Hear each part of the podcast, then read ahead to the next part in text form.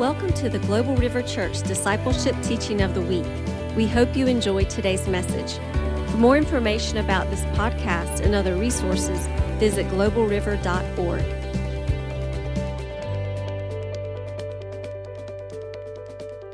Okay, so what we're going to be talking about tonight is fivefold ministry. And I do want to ask you, let's if you'll just save your questions to the end, there will be some time at the end for questions and answers. Like I'm the kind of person that I can go downstairs it takes me three times sometimes to go downstairs to find my phone because I'll go down and then I'll go do something and I'll go back up and I'm like, I forgot. And then I'll go back down, look for the phone, move the laundry to the dryer, go back up, and I forgot. I'm easily distracted.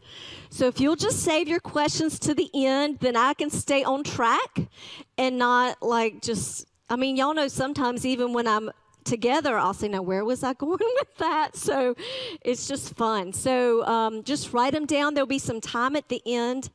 I do want to acknowledge the materials that I've used to pull together this class. Um, the first book is called Primal Fire Reigniting the Church with the Five Gifts of Jesus by Neil Cole.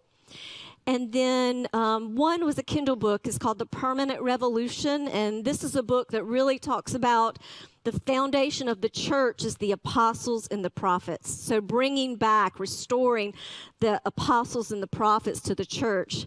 This is a Danny Silk book called The Culture of Honor, and it has a section on fivefold ministry.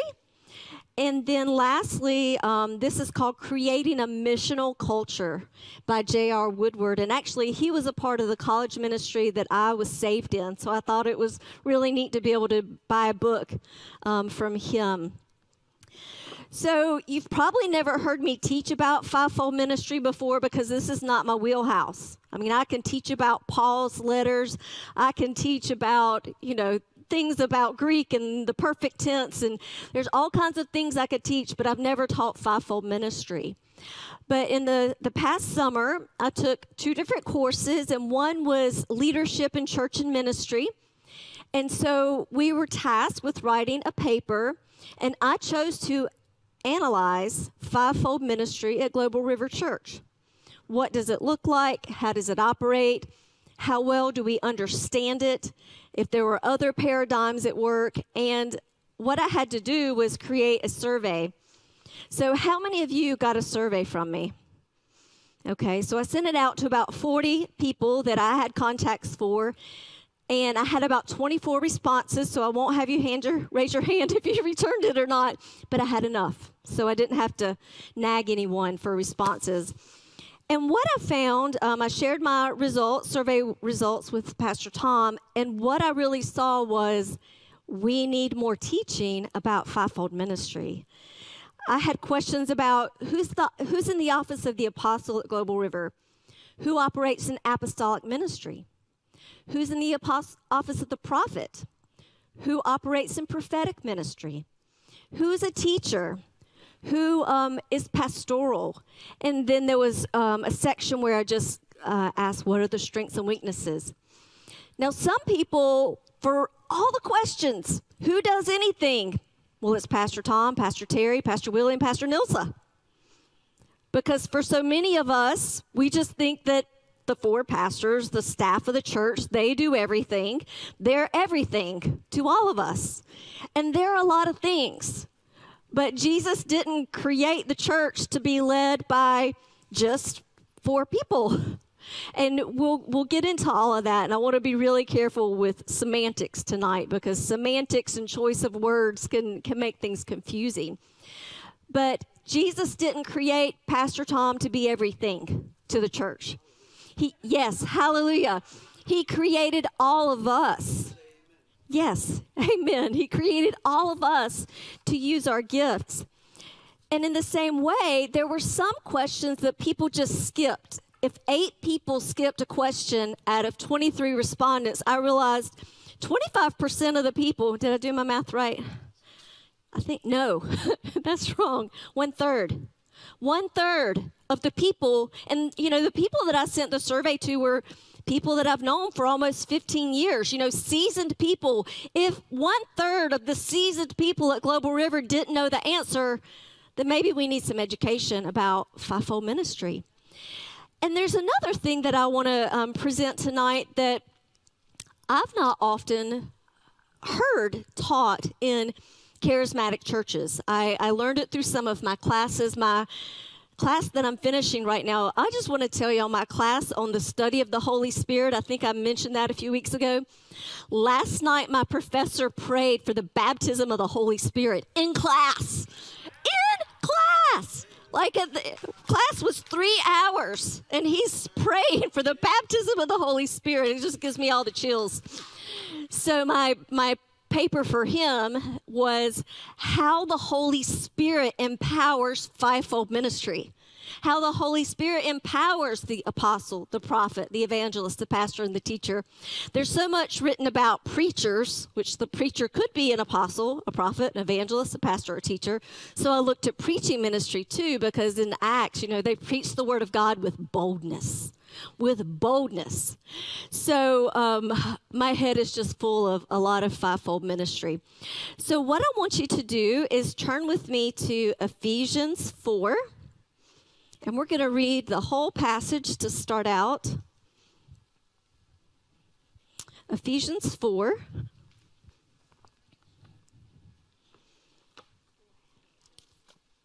For the longest time, I thought Daniel was affecting the lights up here, that the sound team, that they had changed the lights because I couldn't see.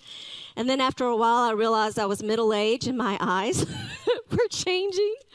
But hallelujah, I finally have some contacts and I can see my Bible again. Praise the Lord. With the current lighting, the lighting did not change, my eyes changed a little. Okay, Ephesians 4. So this is Paul writing to the church in Ephesus. And in, in Ephesians, the first three chapters are, he's like laying down the theology. And then the next three chapters, he's saying, this is how you live it out. So he says, I, therefore, the prisoner of the Lord, entreat you to walk in a manner worthy of the calling with which you have been called, with all humility and gentleness, with patience, showing forbearance to one another in love being diligent to preserve the unity of the Spirit in the bond of peace. So, what he's talking about here, he's talking about unity as he starts out. Verse 4 There is one body and one Spirit, just as, all, just as also you were called in one hope of your calling, one Lord, one faith, one baptism, one God and Father of all, who is over all and through all and in all. Okay, verse 7, this is an important verse. But to each one of us, oh, that says to each one of us. Do y'all see that? To each one of us, grace was given according to the measure of Christ's gift. And then he quotes a passage from um, from the Psalms. Let's see, or I think it's um, let's see. Thank you, Psalm 68. the context can even read that. So this this scripture is describing how um, the king would lead a procession of victory. Okay, so it says, therefore it says, when he ascended on high, he led captive a host of captives, and he gave gifts to men. Now, this expression, he ascended, what does it mean except that he also had descended into the lower parts of the earth? He who descended is himself also he who ascended far above all the heavens that he might fill all things. Okay, here we go, verse 11. And he gave. So we're still talking about Jesus. We're talking about the one that, that gave gifts to men. Um, from verse 7 to each one of us, grace was given according to the measure of Christ's gift. Verse 11, and he gave. He gave some as apostles and some as prophets, and some as evangelists, and some as pastors and teachers. For the equipping of the saints for the work of service, to the building up of the body of Christ, until we all attain to the unity of the faith and of the knowledge of the Son of God, to a mature man, to the measure of the stature which belongs to the fullness of Christ. So I'm going to stop right there, but what I want you to see is the purpose of this passage is he's talking about unity And then he shares what Jesus gave. Now, there are spiritual gifts that come from Holy Spirit, but these are gifts that Jesus gave to his church, to his body. He is the chief cornerstone. So, very briefly, I just want to um, set the foundation that these five gifts that Jesus gave to the church, he is the prototype, he is the archetype, he is the example, okay? Because he was all five things, all, the, all five of these gifts that he gave. Um, the scriptures, I've just got them, um, I've got them on your handout. So, Jesus as apostle would be John 20, 21. And this is Jesus talking. He says, Peace be to you. Just as the Father has sent me, I also send you. Apostles, we usually hear the term is a sent one. That's the, what the word literally means in the Greek. It's a sent one.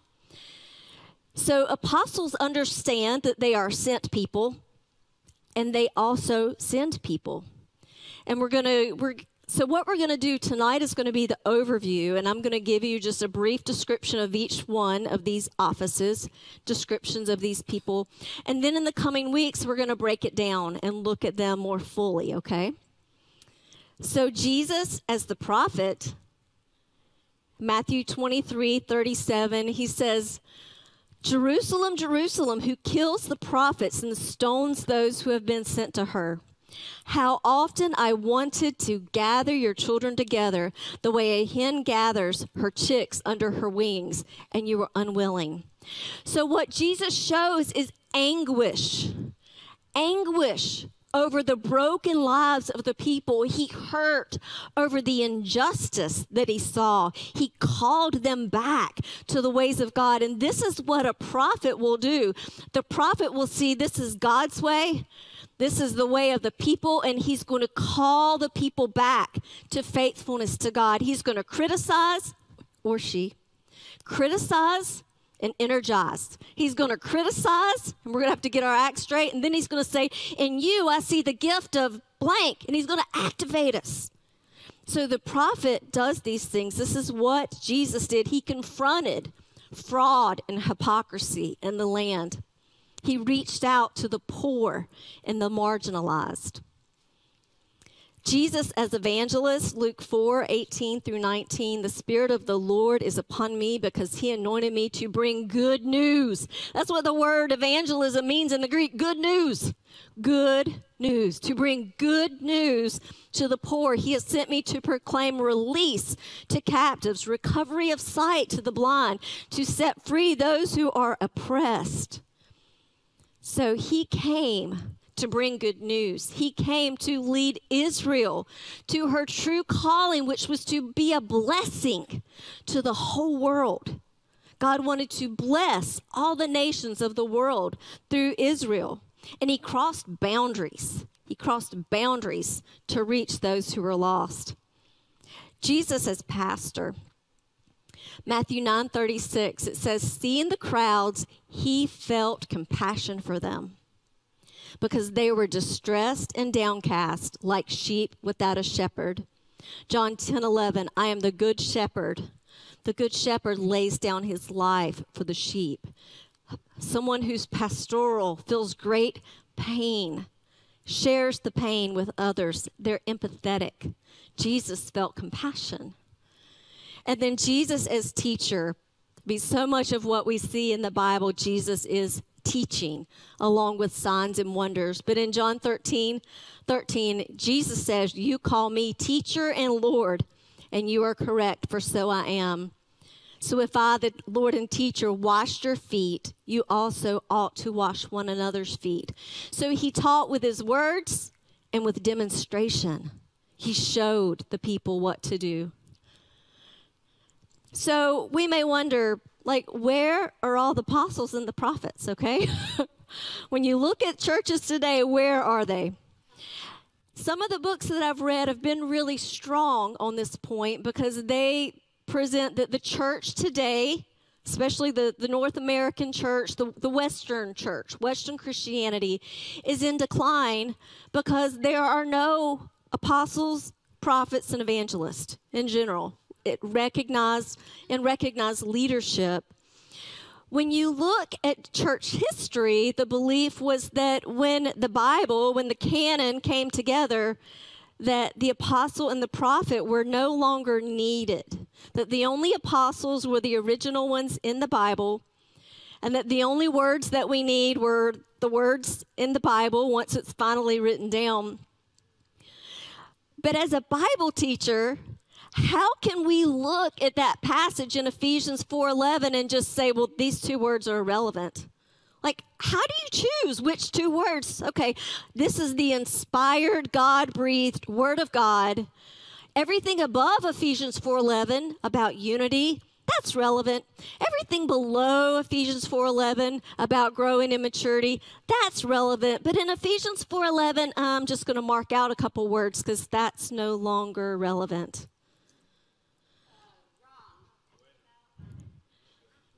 Yeah, if you'll just save the questions for the end, because I get distracted, but write it down. write it down. So, scripturally, there's no reason, this is on your handout, there's no reason why certain parts of that passage would be considered applicable and others, other parts, aren't. So, what happens is we take these fivefold gifts, and I brought some packing cubes, hot pink, my favorite color packing cubes, okay? So we have apostle, and, and I'm just randomly choosing apostle, prophet, evangelist, pastor, and teacher. Well, we don't need the apostle, the pastor, the reverend, the father. They can do it all. We don't need the apostle. The prophet, we've got the word of God. We don't need a prophetic word anymore. We don't need it. This church leader will do everything. We don't need the evangelist. I mean, what church do you know that has an evangelist on staff? When you look back over church history, we don't really need any evangelist. Well, we've got this pastor and this teacher, but oh, the pastor can do everything. He's the leader. So, what we have done is we have taken the five gifts that Jesus gave for the health of the church and we've crammed it all into a pastor model. And we wonder why churches aren't surviving. Now, there's nothing wrong with pastors. I love my pastors. I love my pastors. Even Pastor Willie, I love him. I love Pastor Willie, Pastor Nilsa. But Jesus didn't give one gift to the church. And usually churches are led by someone who's a pastor or a teacher, kind of a pastor teacher model. But Jesus gave five gifts to the church. He didn't say, let's just take it all and cram it into one person that we're going to call reverend or pastor or father. He gave five gifts. Does that make sense? we take it and we just shove it all, and that's why people put Pastor Tom's name down for everything because the senior pastor does everything. Or you put Pastor Willie or Pastor Terry or Pastor Nilsa, they do everything. They're all five gifts. And that's not true. That's not true. They're not all five gifts. Now, we may call them pastors but what we're going to see tonight, some may be more pastoral, some may be more apostolic, some may be more prophetic, some may be more teacherish, some may be more evangelistic. But we call them all pastor or reverend or father, depending on the church. So we end up with, oh, come back with the church being just an, ex- an extension of seminary, which is the teacher, like y'all wouldn't like it every week if I taught because you'd be tired of all those Greek words. You know, we, can we just get somebody that will present something that's applicable to our real lives instead of Lisa, the teacher? Now, when you have somebody that's just a pastor leading a church, we are all happy because the pastor wants to meet your needs. The true shepherd wants to meet the needs of the church, make sure we're all fat and happy and fed and living in harmony. So if all you have is a pastor, then you're not going to grow. You're not going to have the prophet to call them out. You're not going to have the teacher focusing on the words. You're not going to have the evangelist leading you out of the walls of the church or the apostle networking you with other ministries, creating, building, sending. You're just all going to be fat and happy. And churches love that. Churches love to have just a pastor. It's true. Okay. So the minister or pastor or father is, is considered to possess all that the church needs. But what these different gifts bring is different viewpoints, different perspectives, different ways of seeing, oh, we have a gap here in the church. Something needs to be done in this area. We all see we all see the needs. Like I'm always going to be saying we need to teach the word of God. We need this is what the word of God says. This is how you need to be living because I'm a teacher. It's what teachers do. I'm not usually going to be the one standing up here saying I had a dream from the Lord or I saw a vision or the you know, I do hear from the Lord, but I hear from him in a different way. I hear from him through his word. So we're all different. So, apostles. So, in general, this is just an overview. Apostles, so on your handout, they extend the kingdom of God to new ground. Maybe it's planting new churches. Maybe it's starting new ministries. Apostles are looking at the overall health of the church. So they're concerned not just with the hundred in their body, but they are building the kingdom. They're not just taking, they're not just being pastoral and meeting the needs of the church. They are looking far ranging, taking care of the needs of the kingdom. They mobilize for movement, for broad impact. Here's a big one Apostles Network. Apostles Network with other churches, other ministries, other leaders when you see someone that's gathering a lot of people together to network, there's an apostolic gift there. Apostles network. Apostles are sent to pioneer something new. So, in general, with apostles, you're looking at networking, you're looking at creating new things, new movements, new ways. And we're going to look just briefly how some apostles are sent out, like Paul on missionary journeys. Some apostles, like Peter, come on in, honey. My honey's been working really hard. I love you, honey. I, I cook dinner for honey, right, honey? Yeah, let's make me look good. Sometimes when he's on Zoom calls, he'll tell me that somebody brought so and so lunch during their Zoom meeting. So every now and then I'll take him a cookie or, you know, a sandwich so I can get credit for being a good wife, too. Thank you, baby. So apostles do the new thing. They send, they build. They're looking at the kingdom of God and not just the local church, not just their church. So you can have a pastor that's an apostle. You can have somebody that's not even part of a church that's apostolic. We'll, we'll see that in just a minute. Okay. Oh, I think before Honey came in, so some um, some apostolic people like Peter Peter was the one who was in charge of the health of the church. So you have a Pauline apostle and a Petrine apostle. The Paul, sending, we're going. And then Peter, hey, I'm going to create new things within the four walls. I'm going to work on the health of this church. So both build and do new things. Okay, prophets. They call God's people to greater degrees of faithfulness. They say, This is the standard, this is where we are. Got to close the gap. Got to close the gap. I mean, we're all happy, you know. So a few weeks, well, a couple months ago, God finally, finally said, Lisa, you can't watch Saturday Night Live anymore. I love Saturday Night Live. It is so funny. And I would watch it like if I was having a sad day. And I would get up and watch Saturday Night Live. But sometimes it takes the prophet that says, those things that you don't want to lay down, that God's saying to lay down, lay it down. At a tent meeting, I laid it down. So it's the prophet that says, This is God's standard. Now, some of y'all might be able to watch Saturday Night Live. I'm not judging. I'm just saying God said, Lisa, you can't, because God knows me, my weaknesses, my struggles. Um, but the prophet says, This is the standard. This is where you're living. I'm going to criticize. I'm not criticize, but it rhymes criticize and energize. I'm going to convict. I'm going to call out. So the prophet is going to bring correction, but also energize us. It does both.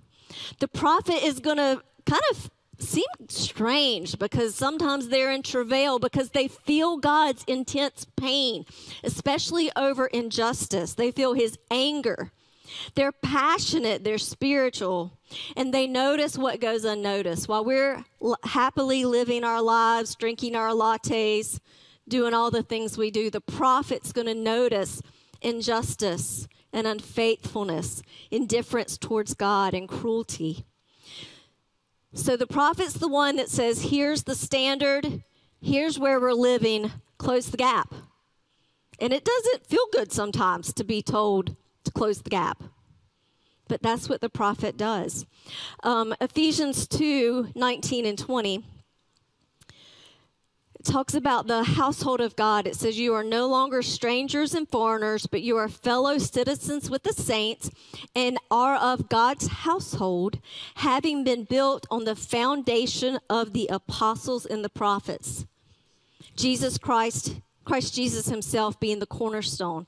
So the foundation of the church is on the ones that are going to build God's kingdom, the ones that are going to call us back to faithfulness. So they're like the advanced team.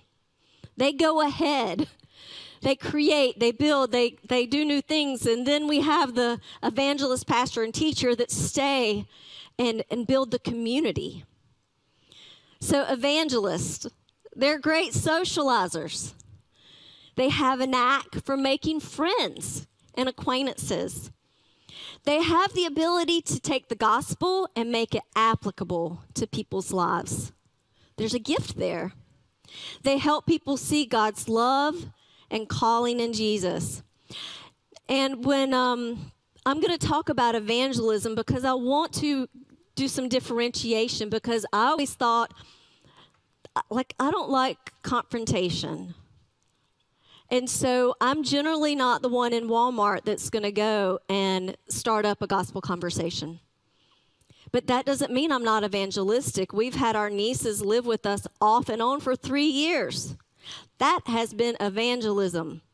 So there's pro- there's event evangelists like I'm going to go and share the gospel at Walmart. It's an event.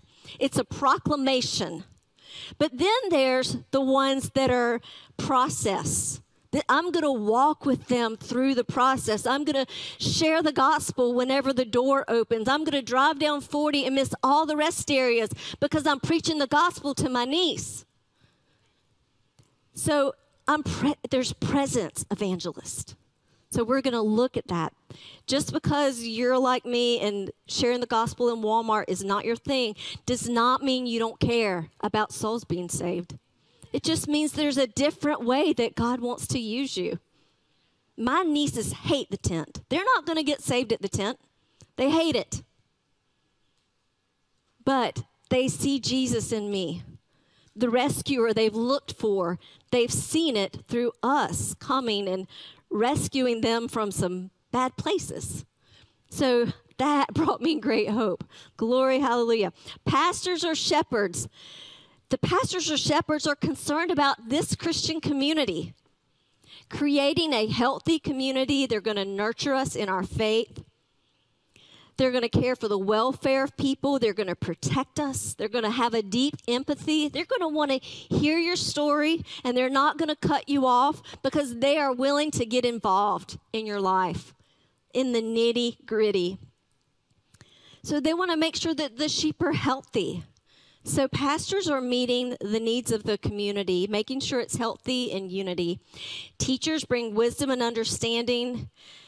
We look at how to gain insight to how God wants us to live based on the word.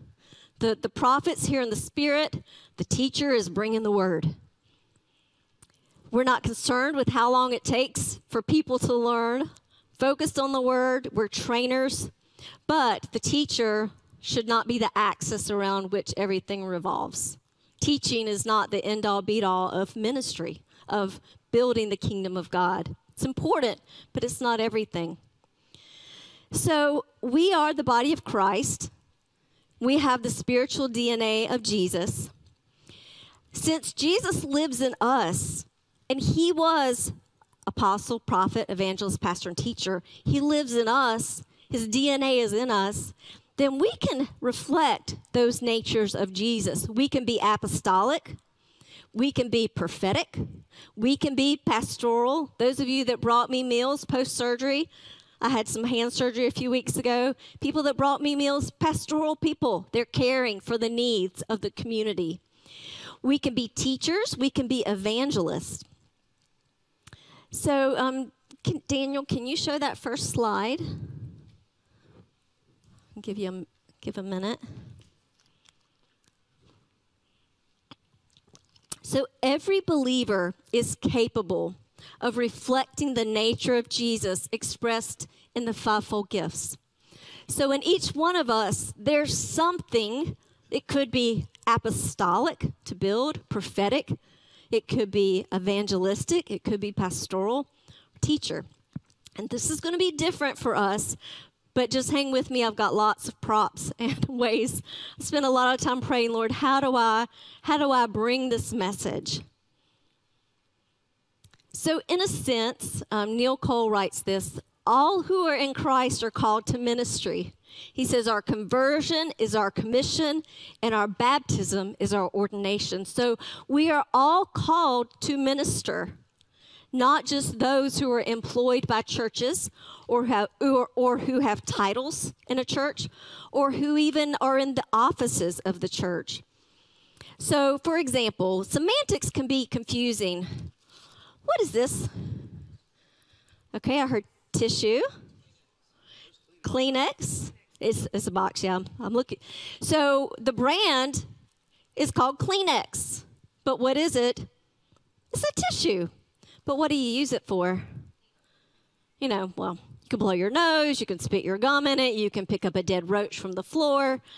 I scream when I do that. Lots of things you can do with a Kleenex. It has functions. Its title is Kleenex, just like Pastor Tom's title is pastor. But what is it? It's a tissue. What are you? You're more of a teacher. What are you? What are you, Pastor Tom? Fivefold gifts. What do you? What would you, if you had to choose apostle, prophet, evangelist, pastor, teacher? He's an apostolic teacher. Okay, that's what he is. But what does he do? Gosh, he pastors, but he does a lot of networking. He does a sending. Look at all those churches in Nepal. He sends people, he raises up apostolic people, he networks, he teaches. So there's semantics. Yes, it is a Kleenex. That is its title officially. It is a tissue. But then it has functions too. Okay, there's our first example. All right, next slide, Daniel. All right, just look up at me for a minute. Don't look at your handouts. So we're going to talk about um, the nomenclature wording I'm going to use fivefold leadership. That's a person who is an official role in the church. Okay, and these are two different people. And then fivefold ministry. So we have maybe the pastor up front teaching. But then we have the ministry. We have someone being pastoral, going and visiting people in the hospital. That's a pastoral thing to care about the needs of the people. Just like um, Pastor Nilsa called me the night before I had surgery to pray with me. That was a pastoral thing to do. Okay, next slide, please. So the first slide says fivefold leadership, leaders only. Leaders only. But fivefold ministry, all can serve. Can you take a meal to someone? Can you wave a flag prophetically during worship? Can you um, prophet? Well, Paul said all can prophesy. Not all are prophets, but all can prophesy. Yes, you can prophesy. Can you listen to someone and care about them? Can you teach something? Teach someone or something? you, can you teach? Can you share the gospel? Yeah, that's ministry. So we have leaders, but then we can all walk like Jesus did. Does that make sense? Leadership, ministry. Okay, next slide, please. Okay, the, I'm sorry, the words are a little small. So the first guy is Bob. Who is he? Well, he's Pastor Bob. He's, he's a teacher in our church. What is his title? So, who is he? We look at name, position, title, office. He's in the office of the pastor. He's Pastor Bob. He's the fivefold ministry. He's the pastor. But then we can also look at what what does he do? What do we do? What is our ministry? Excuse me. function, role, or expression. Some of the books use the expression. What is the expression of Jesus that we are? How do we express Jesus? So there's the difference between the title, Reverend Joe, and Joe that's taking meals. You know, Joe that's working in the food pantry. And one more slide, I believe. Let's see. Oh, yeah. What do we call him? Pastor Bob. That's his position or office or role. That's how we call people according to their position. Now, if they're employed in the church, no matter what they are, we're probably going to call them pastor, reverend, or father. Position, office, or role. But look at James. Who is he? He's just God's son who is pastoral. He's pastoral. He's caring for people around him, okay? Hopefully that helps just a little bit. I've got I've got another example for you. Okay. So in um, the Primal Fire book, Neil Cole, he's and this is on your handout. The fivefold ministry gifts that from Ephesians 4:11 are callings. I'm sorry, fivefold ministry gifts, not okay, are callings, functions, or roles. That's for us. That's the ministry. They're different for, from offices, positions, or titles in the church. So even if you're not called Pastor Brian, Brian can be pastoral. Even if you're not Prophet Jan, you can be prophetic. Even if we don't have a title in front of our name or are in an official church leadership capacity, we can walk in these types of fivefold ministry. Okay?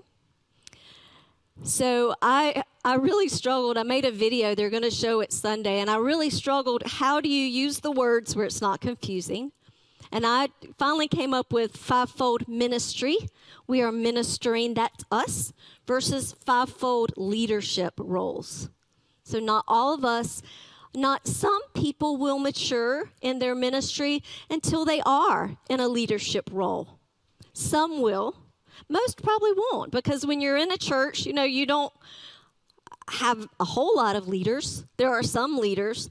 Most of us are ministering with some leaders that are helping us to stay together in unity, walking in according to God's word, mobilized and sent out, sharing the gospel and teaching. So, next slide, please. I was in the shower and I was like, Lord, how do I explain this? This is Emma Baltazar. She leads one Christian network. She is not in a church leadership role. Now, based on the name of her ministry, what do you think she is? So, from a apostolic, yeah, one Christian network. I'm in the shower. I'm like, Lord. And I just thought of Emma. And so I texted her, Do you consider yourself apostolic? Yes, I do. This is a woman who networks ministries in our town, in our state. She is a woman who mobilizes us for mission. She is building the kingdom of God, and she is not a church leader. That is an apostolic woman. She's everywhere. She knows everybody. She's making connections. She's building. She's mobilizing, she's calling out gifts, getting people started. She's not a pastor, she's not a father or a reverend. I don't believe any church staff employs her in a leadership role. I know she does serve, okay? So there's an example. Okay. So we want to be careful because pastor is both a title and it's an office. But if I said, pastors shouldn't be the sole leaders of churches, well, some people could say, well, gosh, just what does she have against Pastor Tom and Pastor Terry and Pastor Willie and Pastor Nelson? Nothing. It's just that Jesus gave fivefold ministry to lead churches. So you just have to be careful with your semantics there. You just have to be careful because one thing is a title and another thing is a role, okay? So I just want to say it gets a little tricky. So are all church leaders, this is on your handout, 1 Corinthians 12, 29, are all apostles, this is Paul writing, are all, apo- all are not apostles, are they?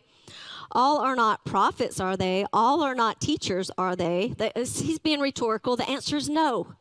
We're not all apostles. We're not all prophets. We're not all teachers. So this is on your handout. Every person does not lead. Every person does not lead with their gifting. But each person in the body of Christ has some measure of a fivefold gifting. All believers possess some degree of the fivefold giftings, but not all will become leaders within the context of the church. So, how many of you feel like you have a fivefold gifting? That you might be apostolic, prophetic, teacherific, evangelistic, pastoral. We should all, okay? So, because we are all you are here on the good night. I'm going to pass out the bag of chocolate. I want you to all take a piece of chocolate. You people in the back, you assert your rights and make sure it gets to you. Okay? Yeah, you make sure you get it. Just one. But we do have some leaders. Now y'all everybody gets one in that little in that little shape. But those that are in the fivefold leadership positions in the church, they get a different shape. Doesn't mean they're better. See, look at that. Yeah. You like it? Yeah, it's a good analogy. So we all have some measure. Some of us, that little piece of chocolate's going to grow, grow, grow. We're going to mature. We're going to walk it out. We're going to be humble. We're going to go through fire. One day, we might walk in the gift as a church leader if God has that for us. But we can all be some measure of fivefold ministry. We can all be that. And you can, I'm going to let you know who else your fivefold people are. I'm going to let you do that. Okay? That's, that's, yeah, there you go. So, God created some, okay, listen carefully. God created some people to function prophetically, but not all prophetic people function as leaders. There's a difference. Okay. He's, yeah. All right. So there's a there's a difference between having an evangelistic gifting, she's asserting her rights, and actually being an evangelist, like the fivefold name, okay? So this is on your handout. And this is a, um, I think he's an Anglican author. Not everyone is a teacher, but everyone is called to share what they know from the scriptures. Not everyone is a shepherd. It's another word for pastor. But we are all called to care. Not everyone is an evangelist, but we are all called to share the good news. Not everyone is a prophet, but we're all called to listen to God. Not everyone is an apostle, but everyone is called to live a sent life. Okay? So everyone may have a gifting, and we have the the um, let me see if I can read. Therefore, a possibility of a maturing ministry, but not everyone functions as a leader. Okay, is that clear? Next slide, please, Daniel. I think this is the last slide. Yeah, okay. This is on your handout. You can go to this website there's a five minute version or a 10 minute version of this test. And it's going to tell you, based on your personality, your passions, the things you care about, whether you're more apostolic, prophetic, pastoral, evangelist, teacherific, or if you're just an equal mix. I'm a teacher. My husband is a teacher. Now, see this sticky note? This is how I live my life. If I do not want to forget something, I must make a note. This is your sticky note. If you have a pen, you need to write on it that says, Take five fold test. Stick it on your phone. When you when you get home, stick it on your mirror, stick it on the fridge, stick it somewhere to remind you to take your test, okay? That's just a little help. We I do hope one week to have some laptops here for those of you. Thank you, Pat. She's got it on her forehead. Thank you. That do you can do it that way. For those of you that don't have internet access, we want to um, to make a way for you to also take your test. So caution. This test is going to use titles. After you do it, it's going to say you're an apostle. it's going to say it uses po- apostle, prophet, evangelist, pastor, teacher you want to use caution and calling up your friends and say, hey, I'm a pastor. hey, I'm a prophet. So just because your results say you're 25% prophet doesn't mean you are in the church leadership role of a prophet, okay? Or the office of the prophet. If you're um if you're curious about where those words offices come from, it came from church history, John Calvin, John Wesley, the kingly offices of Christ pastor, priest, and prophet. That's where we get that word office. It is not in the scripture. I looked. I looked today. Not in there. No word office. No. But I've got four pages from Wikipedia from about threefold office from church history. I just want to clarify that. So instead of announcing that you're those things, learn about that gift. Ask others if they see that in you. Find safe places to practice. Uh, Pastor Tom's given me safe places to practice the teaching gift.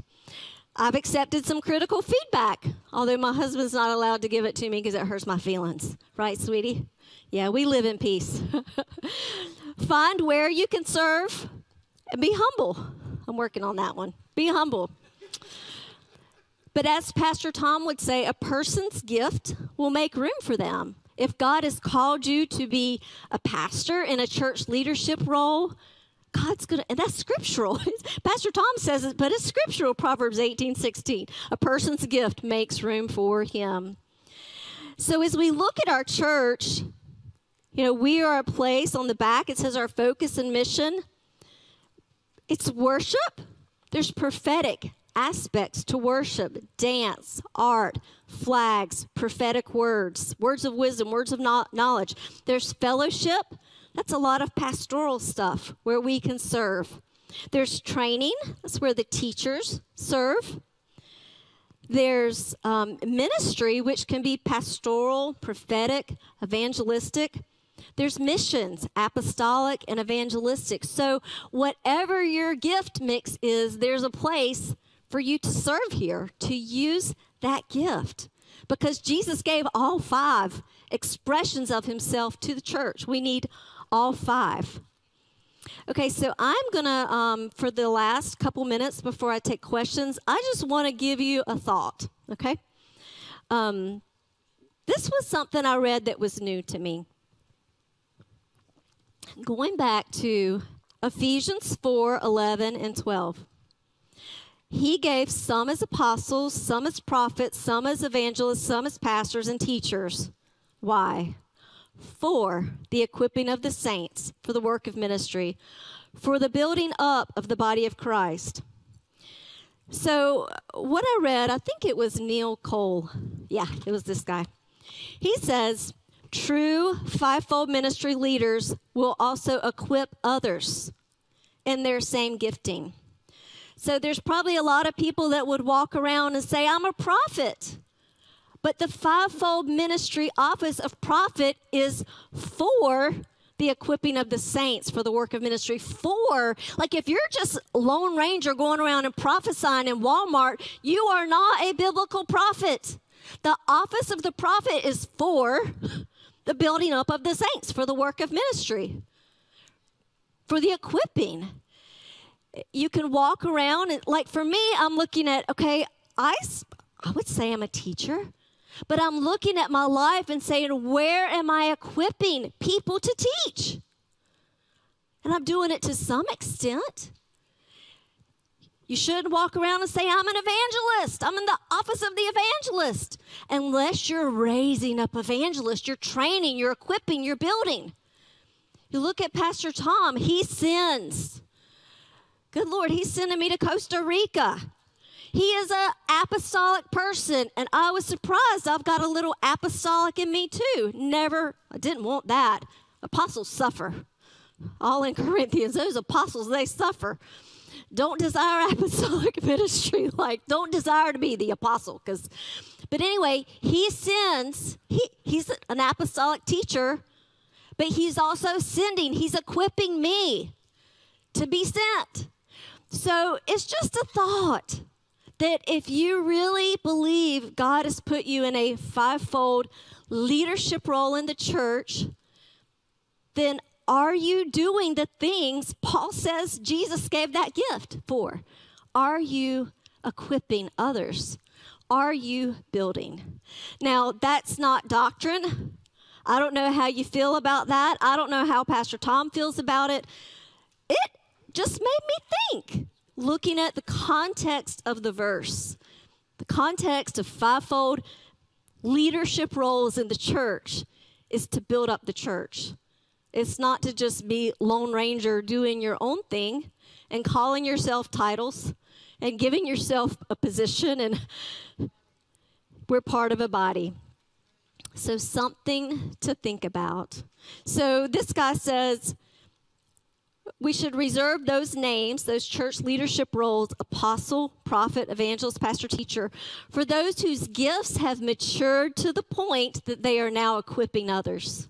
At that point, you know how they say, How many years does it take to make a prophet?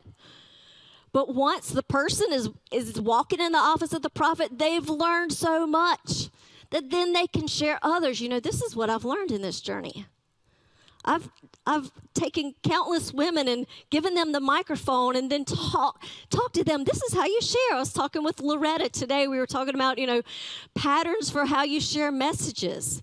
So I'm just looking at myself and saying, well, I need to be equipping others to know how to teach.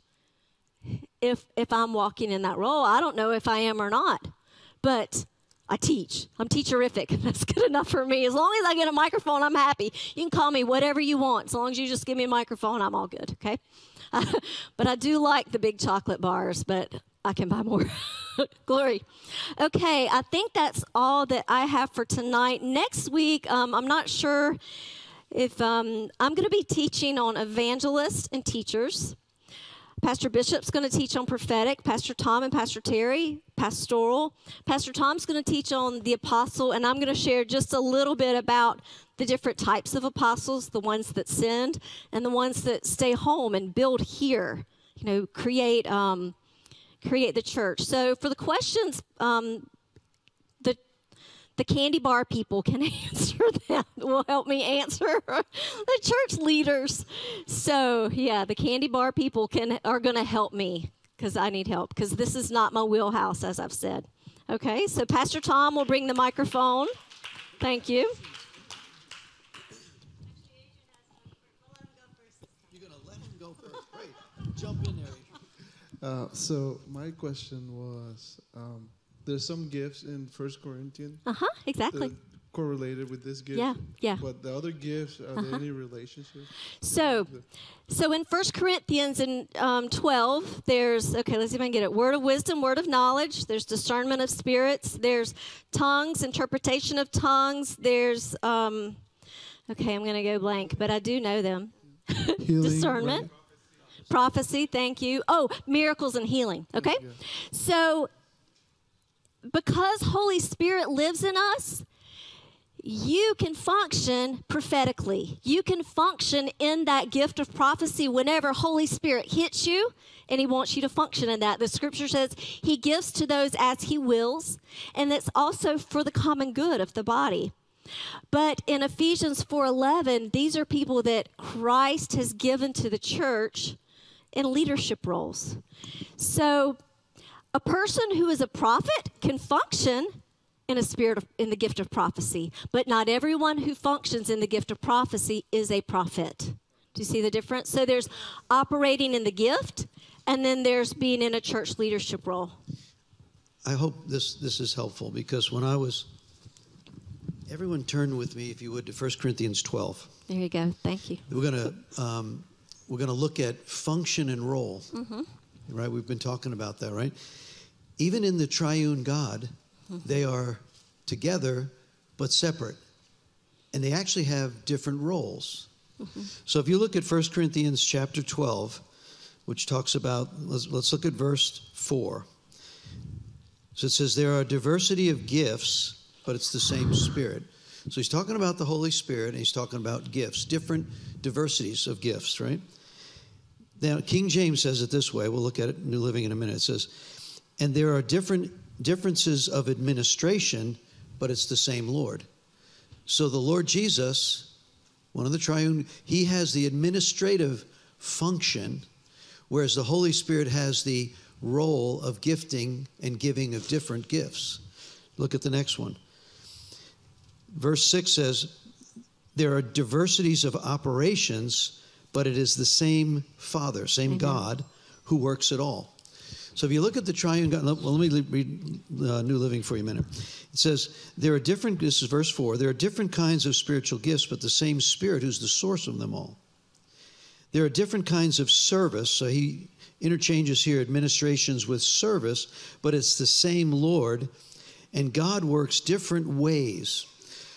So think of it this way.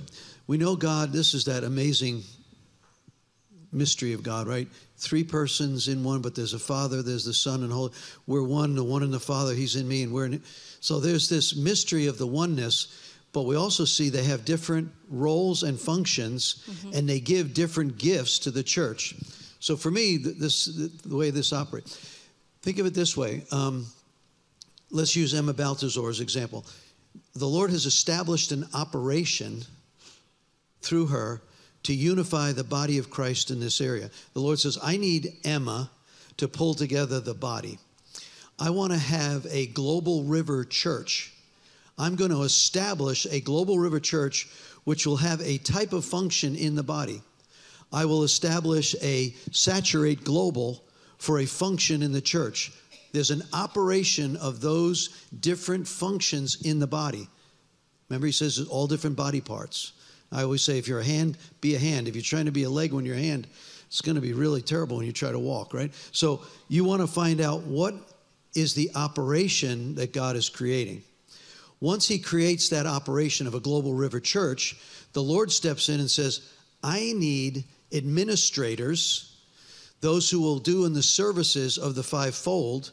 In Ephesians 4 says, who equip the saints to do the work of ministry. Mm-hmm. Then the Holy Spirit, if he's allowed to operate in that Amen. operation through the gifting of the administrators, he will equip those saints in the power of the Holy Ghost Amen. with wisdom, knowledge, discernment, faith, healing, Healing, miracles, tongues, faith, interpretation of tongues, tongues, and prophecy. prophecy.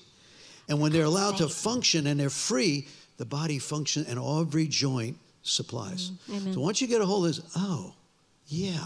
Now, it doesn't take long if you hang around a spirit filled body and you start to see those giftings emerge. Mm-hmm. We, we joke a lot, but if you spend a little time with Doug Henry, you'll understand the guy burns in evangelism. Mm-hmm. At men's group, he can't help but talk about, I was at the car wash. I Mm-hmm. was here and I was leading this one to the Lord, and it was so like he doesn't need a card that says Doug Henry, evangelist. He burns there, right? Yeah. People that are pastoral are like, oh my God, we got to help everybody. It's like the apostle saying, charge the hill. We need the pastors to help clean up all the body work, right? Yeah. So if the if you don't have the right functionality in their right places, the church doesn't joint supply each other. I don't know if that helps, but Um, so just a side question. So this is not. I, I do have um, another question, but is that one of the reasons why the church changed names to Global River Church? Was because then you saw more of a um, like a global, like the nations outreach? Now you're going into a little bit of history. When when when the church was planted, when this senior elder back here, Chester Starling, and Pastor Steve said, "Look, God was going to create an operation." And he wanted a vineyard established. He wanted a spirit-filled church. There weren't many in, in, the, in this city at that time. And he, he creates an operation through a series of usually torturous paths to get there, but he establishes an operation called the vineyard. And so when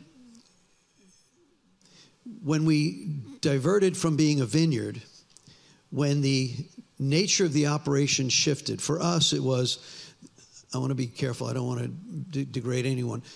The, the vineyard started shifting, it's after John Wimber passed away and died, and Bert Waggoner took over. At that point, I'd been a vineyard pastor in Georgia. I had been part of a lay ministry here before I, when I worked for General Electric, and then I got, anyway, licensed there and came back. When the vineyard shifted its its operation into a different mode, no longer were they seeking after the Holy Spirit as much; they were going more seeker sensitive. And at that point, this apostolic guy who is that, that's not that's not my body part. So I'm here. Now there were some other issues that happened around that that I, won't go into, um, which I thought the vineyard got off track on. So we just said that's not who we are. By that time, we're traveling to the nations with Bill Johnson, Randy Clark, running deliverance tents. We're helping do all that stuff in the mission work. So I called up um, Randy Clark and Bill Johnson, who I'd been with in the mission field, I think in, I don't know, at that point, probably 25 different mission trips. And I said, we're, we're going to be leaving the vineyard. The elders have unanimously agreed to, we're going to do this with honor, but we need, we need a body of fellowship that burns in the same place that we do, the same body part. And that's where Bill Johnson says, Well, you know, Tom, names really, really matter. Who are you? What are you? Ask the Lord. And then through a set of prophetic revelation, one of our leaders wrote a song about Ezekiel 47, Brent Naylor, on the river. My wife has this revelation we go to the elders and I think I think we're a global river. I think we're in Ezekiel 47 and the river's rising and we want to get in the river and let the river take us where it needs to go. Even if it's outside there, here, there, we got to go. I'm getting electrified right now. So it was like so that was a con- confirming word through prophetic revelation. This guy, he sent it this week as a matter of fact. There were two prophetic confirmations when we were trying to decide far be it from a man to change the operation in the natural. If that church was planted as a vineyard, you better hear God before you change, or you're going to get yourself sideways with God. So we met with the elders and said, guys, we need to start praying because when the vineyard is going off in this direction and is not necessarily in support of Israel, um, there's a concern for us. Do you want us to stay within the body to change it, or do you want us to completely change? We, we decided to pray and ask the Lord a Jewish prophetic guy named Ben Keys called me up a week and a half later and said, Tom, I need to meet. I hadn't seen him for over a year. He was a painter uh, at, in Wrightsville Beach. He says, I need to meet with you. I have a word for you from the Lord. Now, we just met his elders saying, Tell us what you want to do and don't tell anybody else in the body what we're, you know, just pray. And he comes and says, You are no longer going to be a vineyard church. You're going to be a church associated with Bill Johnson and Randy Clark. I said, Who you been talking to? One of my elders opened their mouths. Go, I talked to God. I said, Would you write that down and date it and give me that? It was, I don't know, a few weeks later, Lisa and Brian had just come from the Rock Church not too long before that. And Brian would sit up here and sketch. Like now he goes up there and does all that, right? And I would sit there and say, Is he ever listening into my sermon? What's he sketching there? yeah. But he sent it this week because I talked to him about it he got done one Sunday morning, and we, I had asked the elders, keep praying. We have one hit membership. Everything be established with two or three witnesses.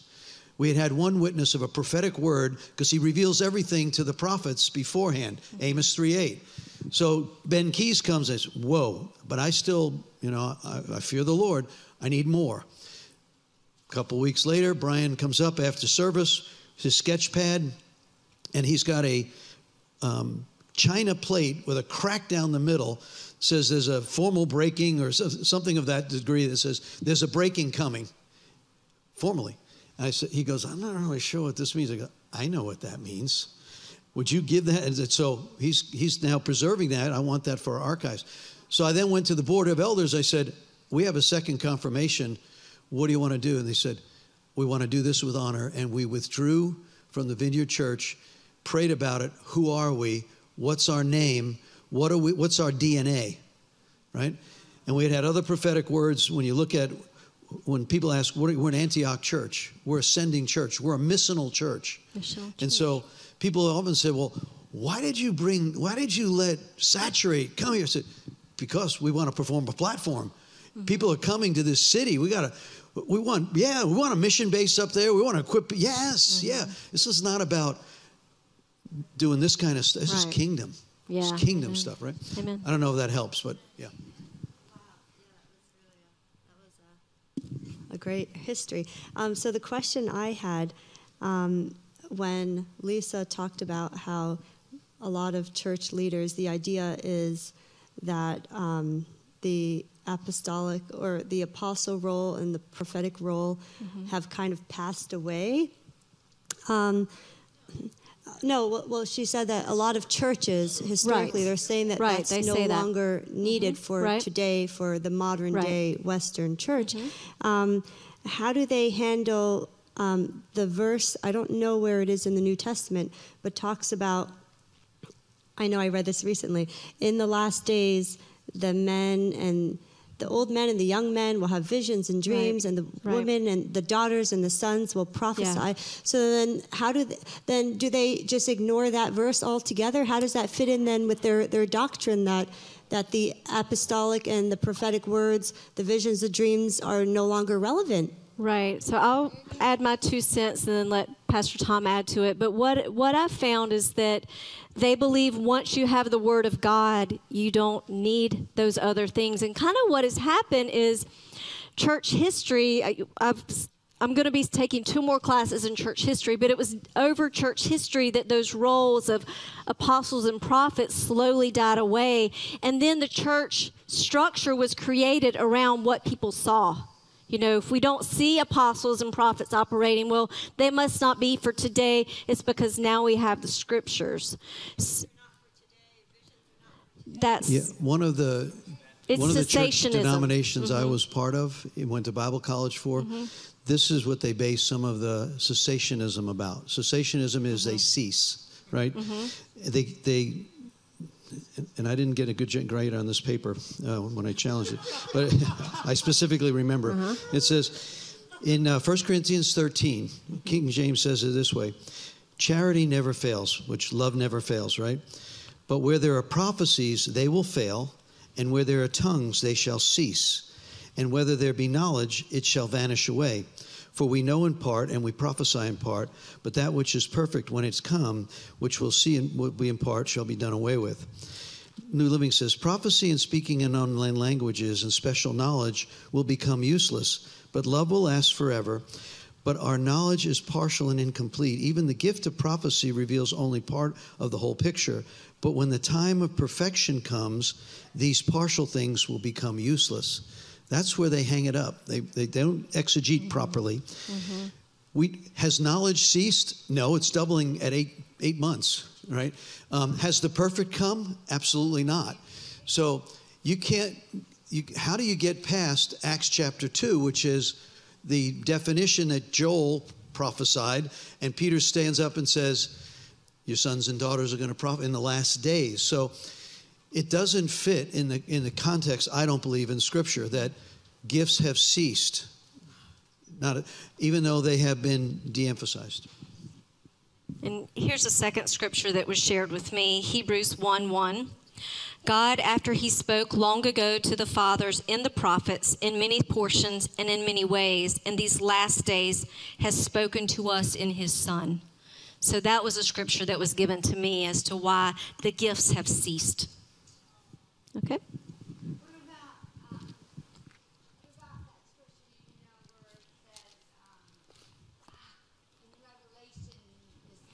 The, uh, the the um, the um, testimony of Jesus is a spirit of prophecy. Right. right. Amen. That's right. Amen. I think um, if it's eight o'clock, how much time do I have? Okay. I think we can all agree that the fivefold ministry exists in the church. Um, there's been, uh, if you look at history, we see where the church missed it and relegated everything to the office of the pastor. But God is resurrecting that and bringing that back. Uh, a couple of things that I want to comment on quickly uh, for tonight. Everything that Lisa preached on is fantastic, scriptural and point on. But I want to add a few things. Um, first of all, if you are, you know, you can be in the ministry, like she's talked about. You got the leaders and then the ministry.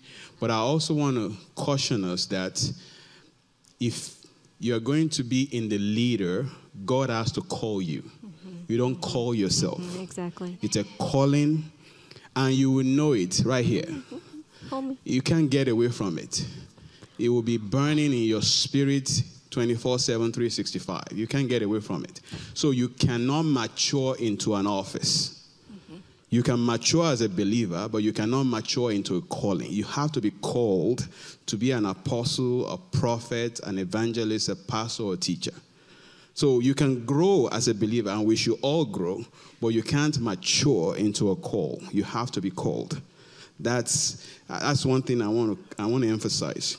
Now, the office of an apostle, an apostle is a sent one. It's the Greek word apostolo. So what does that mean? You know, like Lisa explained, they, they do all this network, they build new works. But I also want to speak to us that an apostle can be sent with a special message, like an apostle of faith. Smith Wigglesworth is an example of that. He was an apostle with a message. You can have a message, you can be sent to a people, like to the Spanish people, or to America, or to a place.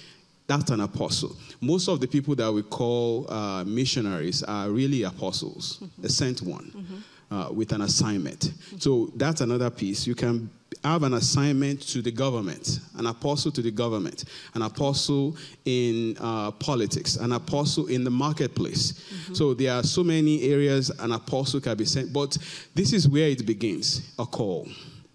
And that call is something that the Lord will pass on to you personally or through mm-hmm. the prophetic office or other ministers that will speak to you, and you will know that you know that you know that you are called. So I want to emphasize that. Mm-hmm. Uh, a person can be also in multiple offices. You can be an apostle, an evangelist. A good example of that is Acts 13.1. The Bible says there were these men listed, uh, mentioned a couple of names, Paul being one of them, Barnabas being one of them.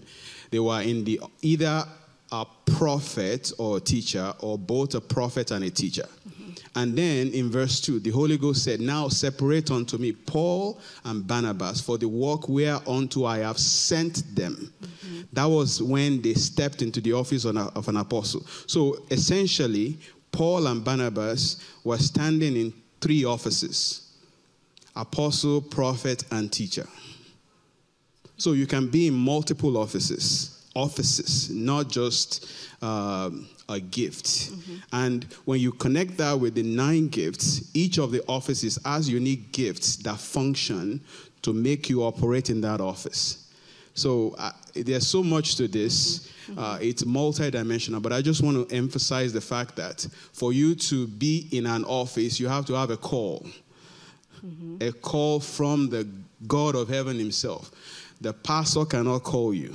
The elder board cannot call you. Your dad and mom cannot call you. Only Jesus calls. Amen. Thank you. because he raises up the administrators. Now, the prophet can activate the gift. Um, they can call it. They see the gifting and they can activate it. There was things spoken over me. Twenty. This is my twenty-third year here. Twenty some plus years ago. That like, what? So, don't push your way into something. Let the Lord just let the Lord lead you. He'll make your gift will make room for you. Mm-hmm. It, it'll be a place where, and one of the fastest ways to not be recognized in the gift is to operate pridefully or push your way at the trough. Nuzzle your way- and and celebrate those that are already operating in those gifts. So humility is a way, right? He says he raises up the humble, but he does not do much for that with the prideful, right? So, mm-hmm. so we you, you have this burning. It's like, why don't I get an opportunity? I wanna-" The Lord will make room for you, mm-hmm. Mm-hmm. right? Amen. So we'll take just a couple more here. And then there's evangelists like Billy Graham. yeah. And he's apostle, I don't know what you would call him, but how can they explain that if, if it's not, you know, walking in the five? It'd be hard to say Billy Graham wasn't an evangelist, right? right? I mean, whew, you can see it by its fruit. But as far as the argument, you mean as to they wouldn't call him an evangelist? Yeah, I mean that that's one of the gifts, right? Yes. So It's one of the fivefold ministry. I, I keep on thinking, well, I'm not very bold. I'm not very this. I'm not very that. But then sometimes God gives me opportunities to witness, to talk to someone, to share, to encourage someone. Mm-hmm. Isn't that all walking in the gifts? See, you have the gift of compassion. That's mm-hmm. listed because that's why you do what you do with the homeless. When I watch what you do with House of Mercy, but that was what Lisa was mentioning is you be your you be your personality, and that's where you burn, and you don't have to be on a platform. That's my wife too. She does the one-on-one ministry, her compassion, and so so be you in the midst of it. Don't try to be somebody you're not. Mm-hmm. It's frustrating, or you'll make comparisons and you'll get negative. It doesn't And, work. and you also have a gift of hospitality. You're opening up your home. You're sharing Jesus through presence, Yeah. even if you're not confronting people in a parking lot. Amen. So that's still evangelism. Mm-hmm. yeah, and yet then you got Lily and Andrew who like, can't we go out and evangelize? Why do we? We'll talk about that this Sunday, actually. I think, right? Good. Uh, maybe about praise God. Yeah. So there's that place where. Oh Lord, we got to go get the children because they've had VBS all week, and we got to let them. So let's stand. Thank you, Lisa. This is awesome. Um, you want to pray us out? All right, Katie, come on, pray us out. Lord, we just thank you, Father. Help us to know, Lord, what our place is and not make it feel like we have to push into it, God. We thank you, Father, that you give us the Holy Ghost. We thank you, Father, that you give us knowledge and wisdom and discernment. And Father, I pray, Lord, that you bless this church, God. Thank you for all the people, Lord. Thank you, God, in the name of the Holy Ghost. Amen. Amen amen. Thank you all. God bless.